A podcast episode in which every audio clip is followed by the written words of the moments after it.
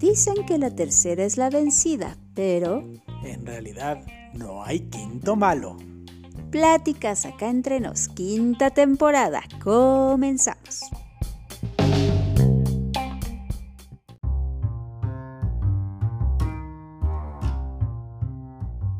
Doctor, tenemos una emergencia. Paciente joven con traumatismo cráneoencefálico resultante de un accidente automovilístico.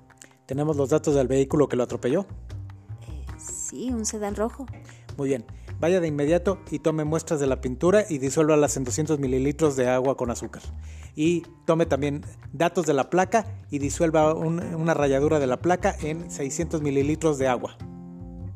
¿Y eso va a funcionar? Tiene razón. Disuelva la pintura en 1000 mililitros de agua para estar más seguros. ¿Qué clase de tratamiento es ese? Homeopatía, por supuesto. Ah, sí, ya recuerdo. Lo que no lo mata, lo cura. Ah, sí, estos homeópatas.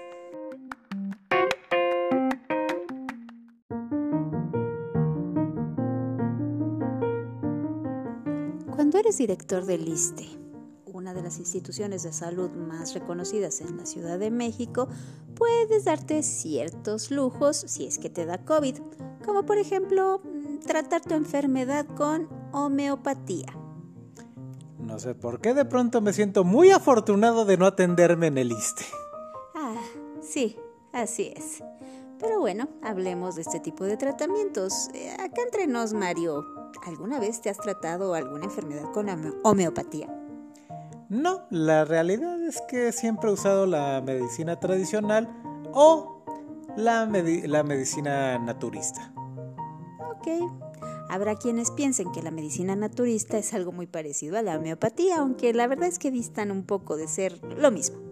Efectivamente, digamos que la medicina naturista es mucho más estudiada que lo que es la homeopatía.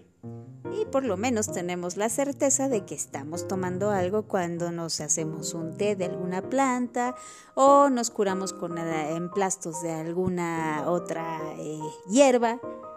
Y en cambio con la homeopatía, si tenemos suerte, estamos tomando azúcar. Sí, si algo nos toca dentro de todas las diluciones que se hacen. Pero, ¿qué es la homeopatía? Bueno, básicamente y en términos coloquiales es tomar chochos. Ahora, explicándolo un poco más a detalle, es una idea o creencia o técnica donde la idea es que aquello que te mata también te va a curar. Y simplemente la forma de hacerlo es tomar aquello que te hizo daño e irlo diluyendo hasta que te haga un bien. Sí, porque tomar agua hace bien. Efectivamente, no conozco a nadie que haya enfermado por tomar agua. Bueno, depende de qué calidad de agua. Buen punto, pero consideremos que se trata de agua pura o de agua de manantial. Exacto. ¿Por qué insistimos en tomar agua? Porque con tanta dilución, al final lo que realmente acabas tomando es justamente eso, nada. Simple y sencillamente es agua, quizá un poco de azúcar y la idea de que estás tomando algo que te va a curar. La idea, efectivamente, muchos de los tratamientos homeopáticos está comprobado que funcionan más bien por el efecto placebo. ¿Y qué es el efecto placebo? Bueno, es una forma en que el cuerpo se cura a sí mismo porque uno se convence de que así va a ser. Yo lo sé, suena un poco a estas cosas místicas, chamánicas, brujeriles, pero es un efecto comprobado por la ciencia. Así es. No sé si ese tema lo toquen en algún momento en la carrera, porque sí, señoras y señores, existe la carrera de homeopatía. En el Instituto Politécnico Nacional. Así es, y hay muchos médicos graduados en esa institución. Pero bueno, si en algún momento usted haya pensado en tratarse con homeopatía para dejar de apoyar a las grandes industrias farmacéuticas que lo único que quieren es quitarle su dinero, adivine qué, la homeopatía lo hace y con más descaro. De hecho, es una empresa mucho más millonaria que la industria farmacéutica. Tal vez no mucho más millonaria, pero sí. Sí es una empresa y sí te quita tu dinero a lo descarado. De hecho, digo que es una empresa más multimillonaria porque mientras que la industria farmacéutica tiene que invertir millones y millones de dólares en investigaciones, estudios, pruebas, pago a sus científicos, a médicos, etcétera, etcétera, etcétera, la homeopatía únicamente tiene que gastar en chochos y agua. Así es. Pero bueno, esta ciencia, que no tiene nada de ciencia, cabe resaltarlo, pues nació con la idea de que efectivamente aquello que te hace daño es lo que al final te va a curar, pero la realidad es que no es así. De hecho, parte de los principios en el nacimiento de la homeopatía o de la forma original, pues era lo que realmente ayudaba a beneficiar la salud. ¿Cuáles eran estos principios? Bueno, aparte del veneno cura veneno, un homeópata tenía la obligación de recomendar a sus pacientes dejar de fumar, de consumir carne, de llevar una vida más sana, menos sedentaria, de mejorar su alimentación, de mejorar sus costumbres, de eliminar el alcohol, etcétera, etcétera, etcétera. Y si eso les está sonando conocido, tienen razón. Sí. En efecto, lo que realmente ayudaba a mejorar la salud del paciente eran todas estas recomendaciones anexas al tratamiento de chuchitos de azúcar con un poco de agua o alcohol. Exactamente. Ahora, es curioso que a pesar de los años y a pesar de que la homeopatía ha sido desmentida una y otra vez, pues parece ser que la gente no le pierde la fe todavía. Y sí, efectivamente, es un asunto de fe. Curarse con homeopatía es más creer en que lo estamos logrando gracias al chochito que realmente tenga algún efecto benéfico para nuestra salud. Ahora bien, no se cura cualquier enfermedad con homeopatía, porque, por ejemplo, si tienes un cáncer, no habrá homeópata que te trate eso.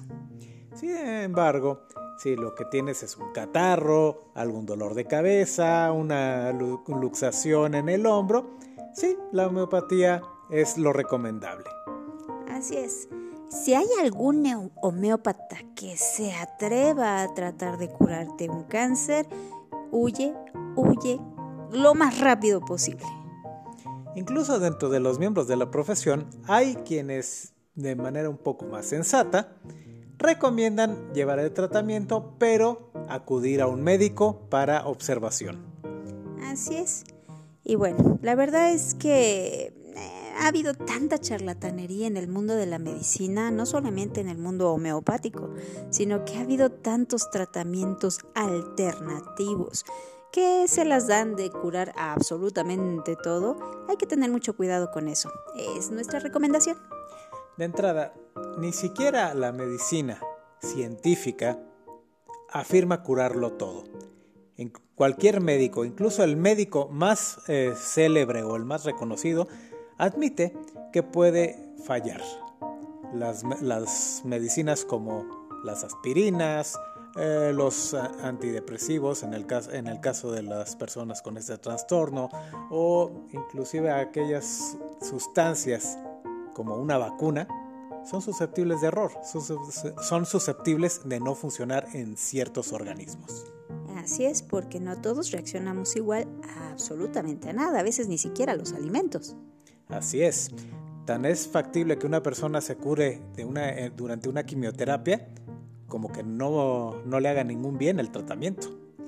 Ahora bien, algo que sí tiene a favor la homeopatía en cuanto al efecto placebo es justamente esta, que aún no se ha estudiado bien del todo,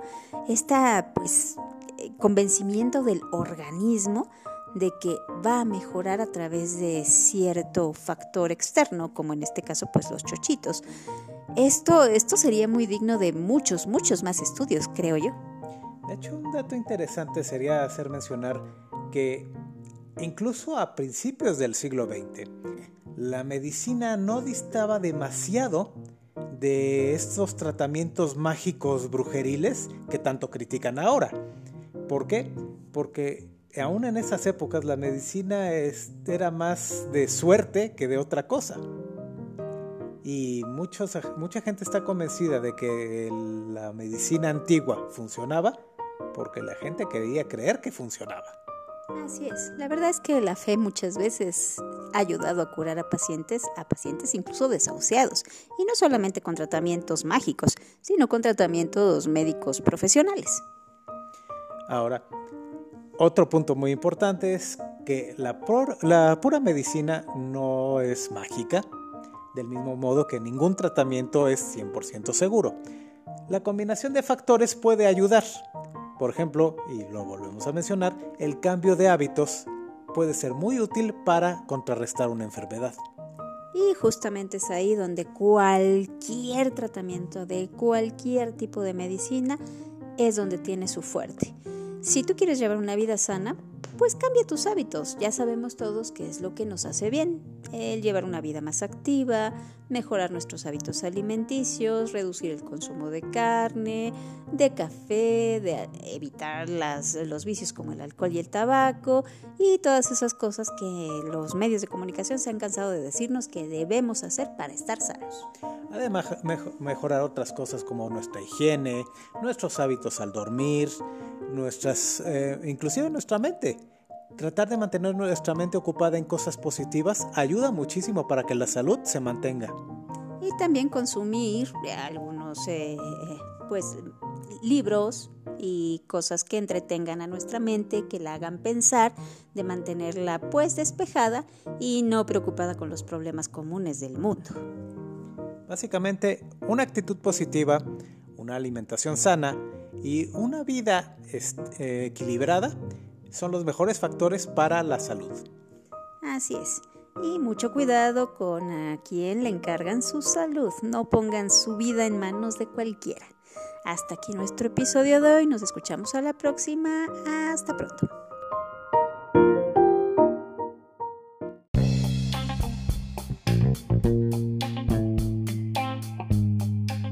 Porque siempre habrá mucho más de qué platicar. Nos escuchamos a la próxima. Hasta pronto.